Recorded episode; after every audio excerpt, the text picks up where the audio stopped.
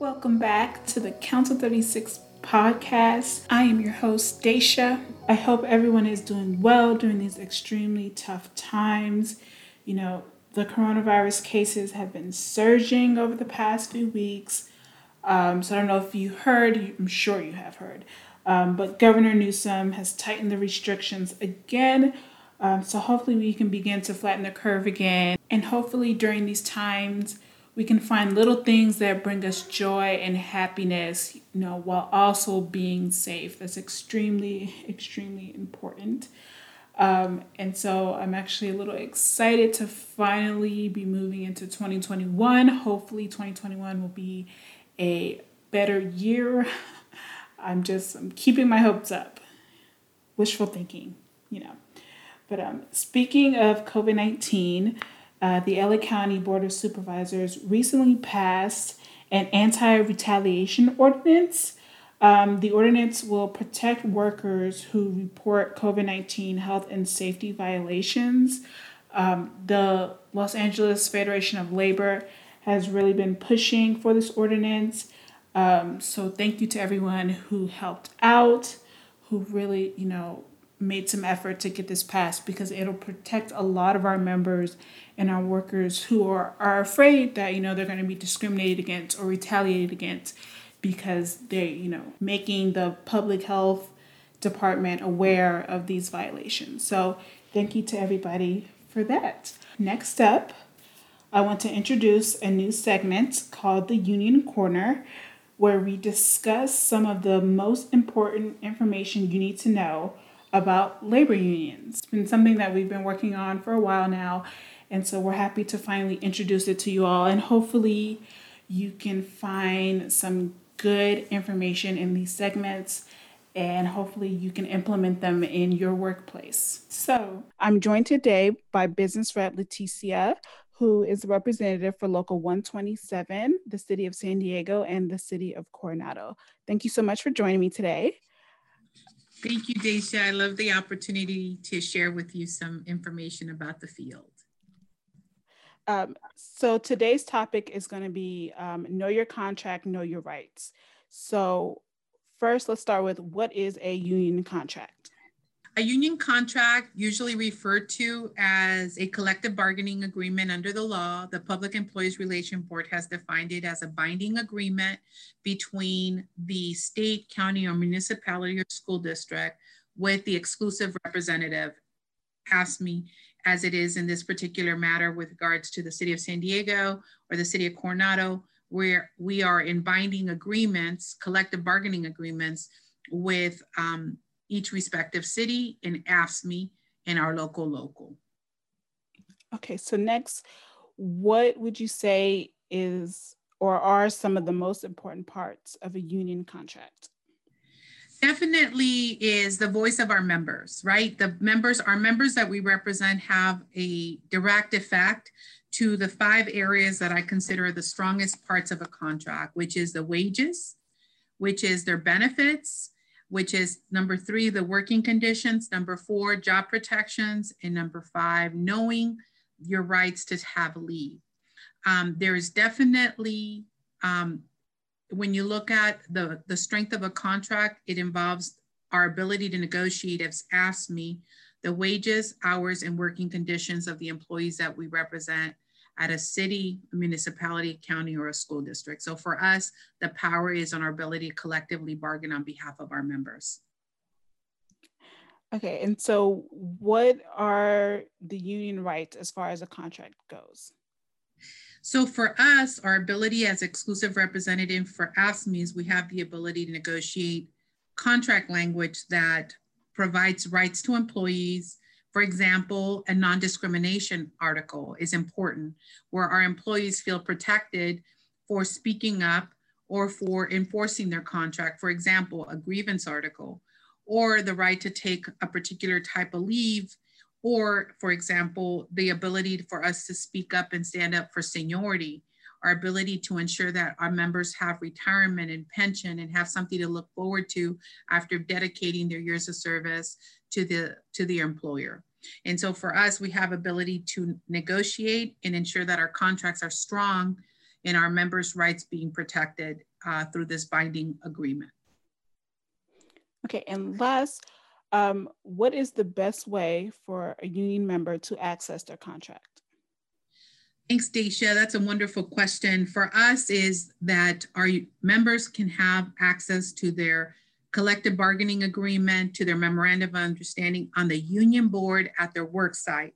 You're able to not only access it, but also download it uh, through either the employer's website or the locals District Council 36 website or its actual local website where they can reach out and get a hold of their president, their steward, or their business representative to ensure that they understand um, accessing the, the MOU, the collective bargaining agreement, so they know their rights and they can enforce them right at the work site. Awesome. Thank you so much for sharing that information with me.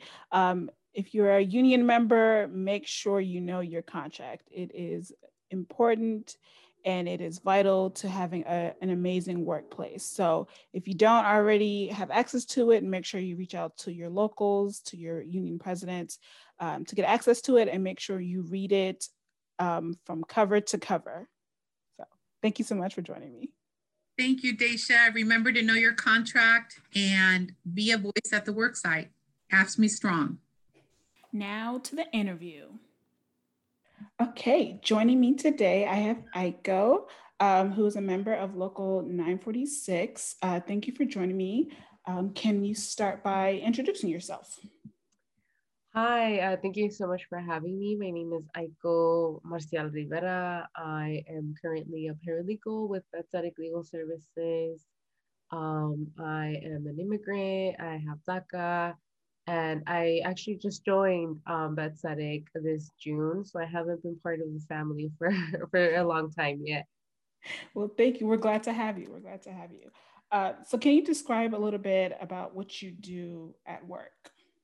Yeah, so um, I joined Bet Tzedek this June as part of the paralegal for the Employment Rights Project. Um, and it's the first time that the project has had a paralegal, which is really like bizarre to me just because of the amazing work that they do. Um, so we provide services to low income uh, folks in LA County only, and regardless of immigration status, which is like amazing to me. And it was one of the reasons why I was drawn to this job position um, because I just wanted to serve immigrants at a different capacity. Um, so we provide services. Uh, folks come to us with different types of employment issues. So a lot of what we're seeing is a lot of wage theft, um, specifically for undocumented workers. Um, you know, they're the most vulnerable workers. So a lot of them do come to us because um, a lot of day laborers who have you know done a job and don't get paid and don't really know what their rights are or what they can do and we help them through the labor commissioners process um, those are just like some of the things that we do we also work closely with a lot of community partners so a lot of community centers like the garment worker center um, we work with um, domestic workers, so we work with the California Domestic Worker Coalition um, and just providing know your rights to them. That's mostly what the attorneys do. Um, right now, my role has been mostly uh, coordinating our weekly clinics. So we have clinics Wednesdays, 4 p.m. to 8 p.m. Um, and folks and we have a hotline where folks can call and we usually pre-screen folks and then add them to the list and just have volunteers help us um, call and that's where some of our cases come from also some of our cases come from um, our community partners yeah so that's basically what i do. So have things been a little more hectic because of the pandemic? Uh, extremely hectic actually when i joined like the program itself um, has been going through a lot of like transitions. But yeah when i joined i literally was expected to hit the ground running and i kind of just like expected that.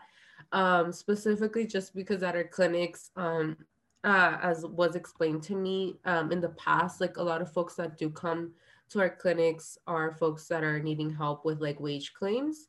And now the majority of the folks that come to us um, are they're needing help with the unemployment insurance and the MPUA. So just like not applying for PUA or like unemployment insurance because we don't help with that. It's more so like in the later stage of like I've applied, I haven't received anything, like EDD hasn't sent me anything, or I've applied and like you know I got rejected and I don't know why, or just you know other other hiccups that they have experienced, and that has been a bit over like a lot of the work that we have been doing and just trying to understand um you know that that process um i actually didn't i would like i was not familiar with unemployment insurance or pua or anything like that so that's something that i learned on this job wow but yeah i can only imagine the amount of work you guys have because this whole pandemic has been just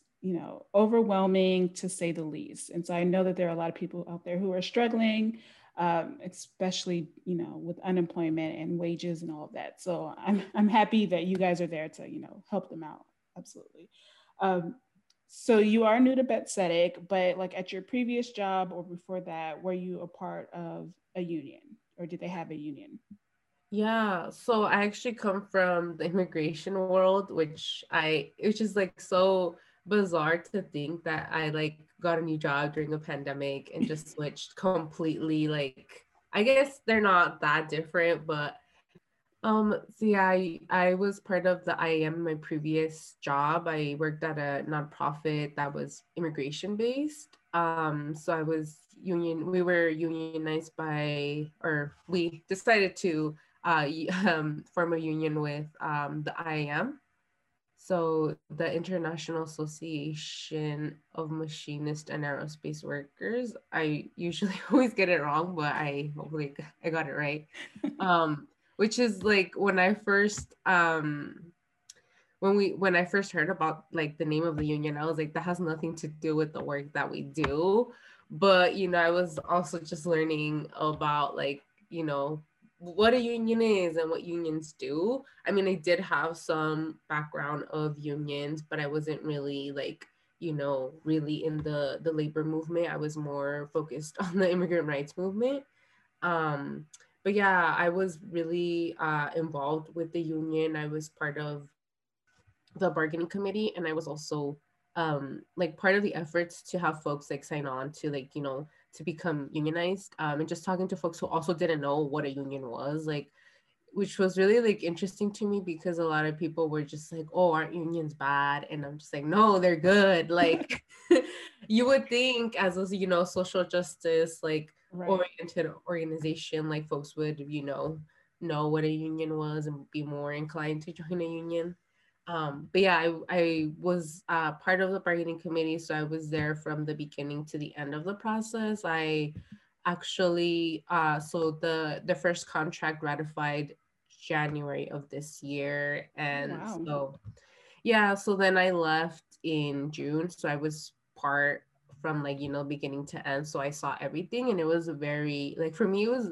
a really good experience to see, um, and also it was like an eye opener for me just being at the bargaining table with like management and just realizing how they really felt about things because you don't really know because you know they just paint this image and then it's like no like there's more to it. So i really i really enjoyed that.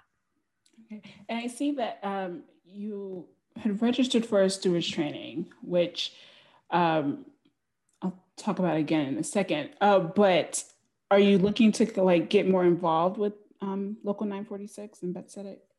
Yeah, yeah, yeah. I am looking to get more involved. I mean, I at the beginning I was just happy to be at another place that was union, right? And I feel like for me, um, having that experience, like I'm never gonna work at a job that's not unionized. um, so I yeah, I have been interested just because I was gonna be one of the the stewards, right? Um, at my previous job, but obviously I left. So mm-hmm. um, I still wanted to get that experience of what it was like. And I know um, for Bet Tzedek, things are like structured differently, which to me was really impressive how like how things are structured, how there's like a whole committee of folks like, you know, willing like you know, like there's different committees for everything. Um, and just like board, you know, like e-board, yep. like the fact that they have that compared to what I'm coming from, where like there was like four or five of us that were in the bargaining um, committee. You know, being new, like I was just like, okay, like I don't really know where I fit in, just trying to figure out um, like how I can help. And I did register for for the steward training just because I didn't get a training, unfortunately, um, before I left. Like I was set to get a training, but then COVID happened. So right. like, you know, they were just like restructuring how they were gonna conduct steward trainings. And I I mean, I still wanted to get that, even if I wasn't gonna be a steward. I'm like, I still wanna know, you know, what it's what it entails. Right, right. And so that kind of leads me into my next point because I was, you know, going through the internet like I usually do, and I came across this poem. Mm-hmm. And I was like, oh, I love this. This is amazing. And so I read the name and I said, okay, I know this name, right? I was like, where do I know this name from? So I Googled it. And of course, Bet Tzedek came up. And I was like, that's what it was because I remember seeing your name for the stewards training registration. Yeah. And I was like, oh my gosh, she's one of our members. Like, I have to get her on the podcast. Uh, so can I read your poem? I want to read your poem um, so that everybody can know how amazing it was. of course, yes, you can go ahead and read it. okay, thank you. Um, okay, so the title of it is Soy una bella afro-mexicana. Mm-hmm. Um, you ask yourself, what is that? Es una mezcla de la cultura africana y mexicana.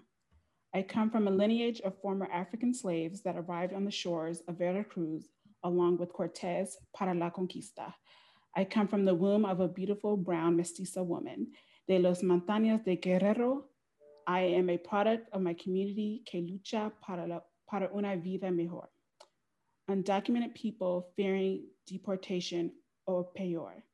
Day laborers trying to feed their families, single mothers tratando de sacar a sus hijos adelante, people of color harassed and brutalized by the POL ICE police. Mm-hmm. Beautiful brown and black youth feeling helpless. I am a product of a hardworking single mother who immigrated into this country to give her children a better life. I am a woman who will not tolerate anyone who refers to my mother as a, and I will toss it to you to say that next line. Yes, so wetback, illegal, or illegal alien. Yes. I am a woman who is easily motivated when I stare at my mother's fatigued body from working two jobs.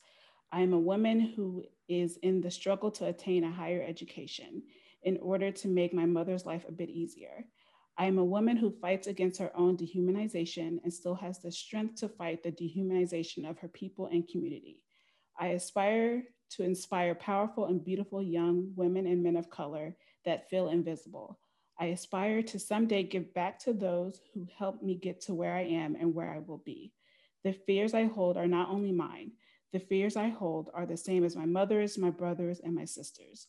My fears are reflected in a community that is constantly preyed upon by the police, ICE, and gritty businessmen displacing my people. You ask me who I am, I am all of this combined into one beautiful, one powerful and beautiful Afro Mexicana. Yay! so yeah, I read that and I was like, whoa, I I just I love this. And so one, what made you write that poem? And two, kind of tell me a little bit about the organization Punto Rojo. Yeah.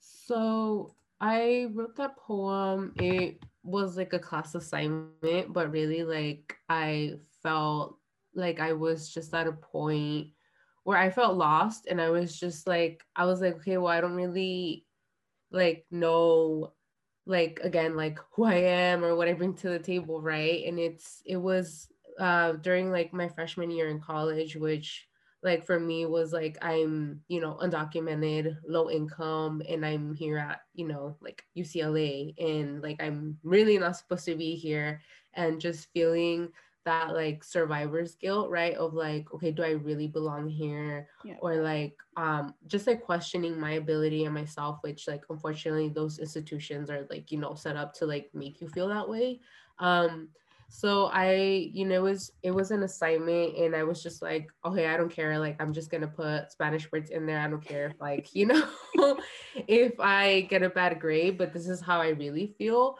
So um like I was feeling like just lost, insecure in that setting. And it's just like, I guess for me, I found it very therapeutic just writing yeah just reminding myself of like who i am and like where i come from and like how resilient i am instead of just feeling like guilty for being there just like no like literally like you you deserve to be here and you have like a lot to bring. Like you're very different. Like your background is very different. Like your mom works two jobs.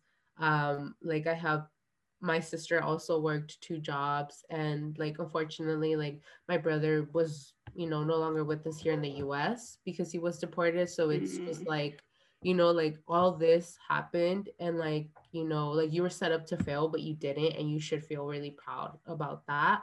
Um and also specifically for me it was like just like my identity as being like afro latina right um up and I grew up in Orange County. So I wouldn't say the most, but like San Diego and Orange County, like, you know, very conservative um, counties in California where like really it's just a bunch of white people and you really don't see anything else. Right. Um, so, you know, just coming into a place that, you know, has like quote unquote diversity, but not really again. Um, just like, okay, where do I fit in? Just because I know um, from mentors, I was told, like, oh, you know, you're going to have your Latino community, but like getting to college, not really finding connect like a connection to the Latino community just because like it's very like oh mestizo like centered and you know to a certain extent anti-black Mm-hmm. And I'm just like, well, like my dad's Afro Mexican. Like I come from Guerrero, which is one of the poorest states in Mexico. Um, like you know, just like questioning that and just seeing like where I fit in into like everything and being okay with like not fitting in and being like my authentic self, you know, which is like Afro Mexican, undocumented.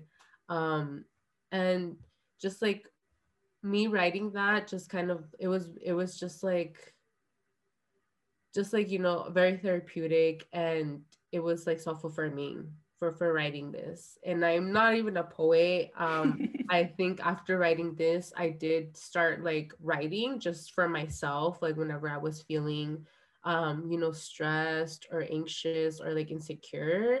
So i don't really i don't really share a lot of like those writings except like this one. Because i you know i was like you know i'm really proud of this. And like you know when people ask me like oh and it like who are you? basically like comes from like when people like meet me they're like oh what are you? Are you like mexican? Or are you black? And i'm just like well i'm both like right. you know? And just people being confused where like they're like wait like i and it was also like i think during the time where like the whole blaxican term was like mm. uh, popular and for me like i don't identify as blaxican um just because my understanding of Black blaxican is like having in like african american parent and then a mexican parent and like both my parents are mexican so there's just right. like those layers of like black people exist in latin america and like you all need to like understand that like uh, like you it's just like black people exist everywhere like right. just you know understanding that and like educating folks on that um is why I I you know I shared this poem too because I'm like you know like if you care about me if you want to be around me if you want to associate with me like you need to understand like these intersectionalities.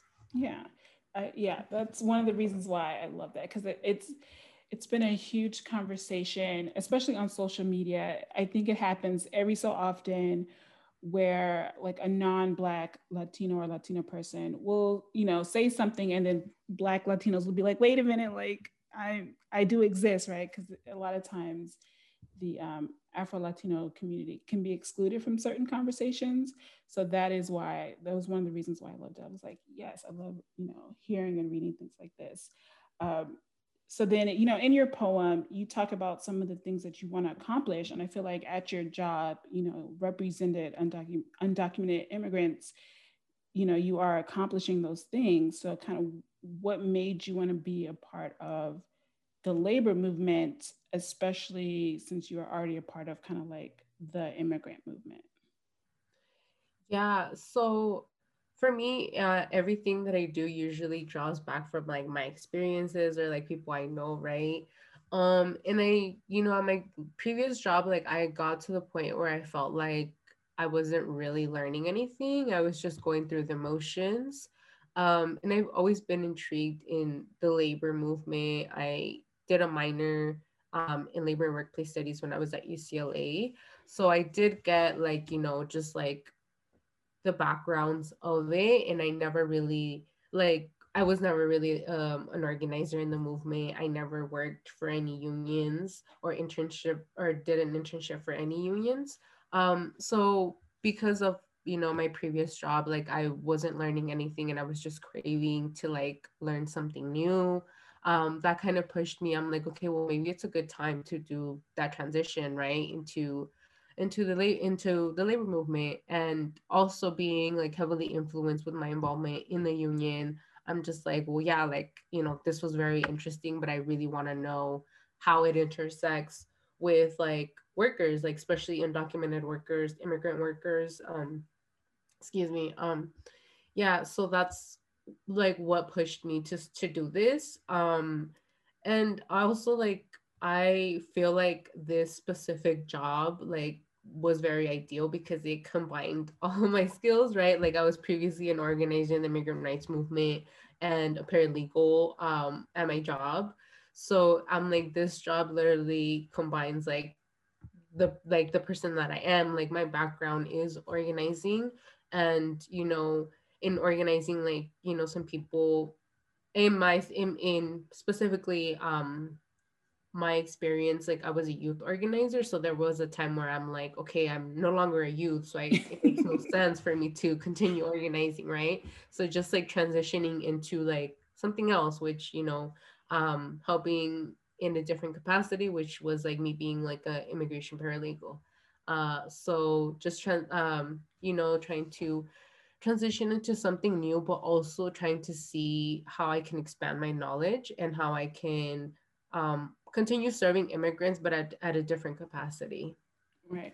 It's a, yeah. So as far as being a part of like the immigrant movement, what is some of the work that you've done? Because you said you're a youth organizer. So kind of like talk a little bit about that. Yeah, so I was a youth organizer for a few years, uh, undocumented youth organizer specifically. Um, so it's like providing empowerment to high school youth um, that undocumented youth specifically and providing like political context of the immigrant rights movement right? So um i know earlier i talked about like me questioning like oh like you know my identity and like where i come from. And so letting them know like you're undocumented but that doesn't mean like you're less of a human being than someone else right? Just because like we hear we hear these things like you know political rhetoric political rhetoric like at a national level and like unfortunately some people like believe that and like perpetuate that right? Like the good immigrant versus bad immigrant narrative. Yep. um and dismantling that like and just think beyond like being undocumented like you're a person like you have a lot to bring. Um you have skills right? It's not like i'm undocumented and that's it. Like no there's like more to you. So providing like those tools of empowerment to youth so that they can also like educate others um was basically what what I did as a youth organizer. Yes, I think you actually answered what was my last question was about, you know, intersectionality, right? So you kind of talked about um, the immigrant movement and the labor movement and how they intersect. Um, are there any other like movements or activism that you're like a part of, or are those kind of like the main, the main two movements? Yeah, those are just like the main two that I have been a part of. I mean, I'm a right now baby in the labor movement. Um, I have only been with Bet Tzedek since June, but I am really excited to continue learning and to see what I can contribute. Um, but yeah, I think they both intersect, um, you know, workers' rights are immigrant rights. So right. um, specifically just because like those that are exploited the most are folks who who are undocumented just because a lot of them think that no protect that they have no protections, right? And a lot of employees, employers, sorry, um, feel like they don't have protection, so they can just like do whatever they want with undocumented workers, and also right. like they they intimidate them. So I feel like both uh, movements intersect. Yeah, they do. They do a lot, and so I'm happy that you know you're doing you're working on both uh, because you know they're very important, and you know we definitely need more more protections for immigrants. And I know that the labor movement is one of those you know movements that you know works hard to try and protect you know undocumented immigrants. Um, yeah, and I know that you'll be more and more involved with Council 36. We're always looking for passionate people who, you know, are excited about these sorts of things. So I know that you'll be great. And I, you know, I can't wait to see kind of what you do as far as, you know, Council 36 and, you know, Bet Tzedek. So thank you so much for joining me today. I really appreciate it. You taking the time and um, yeah, thank you so much. Appreciate yeah, it. Yeah, thank you for having me on. Thank you to everybody who listened to episode three of the Council 36 podcast. I appreciate you taking the time to listen, and I will see you next time.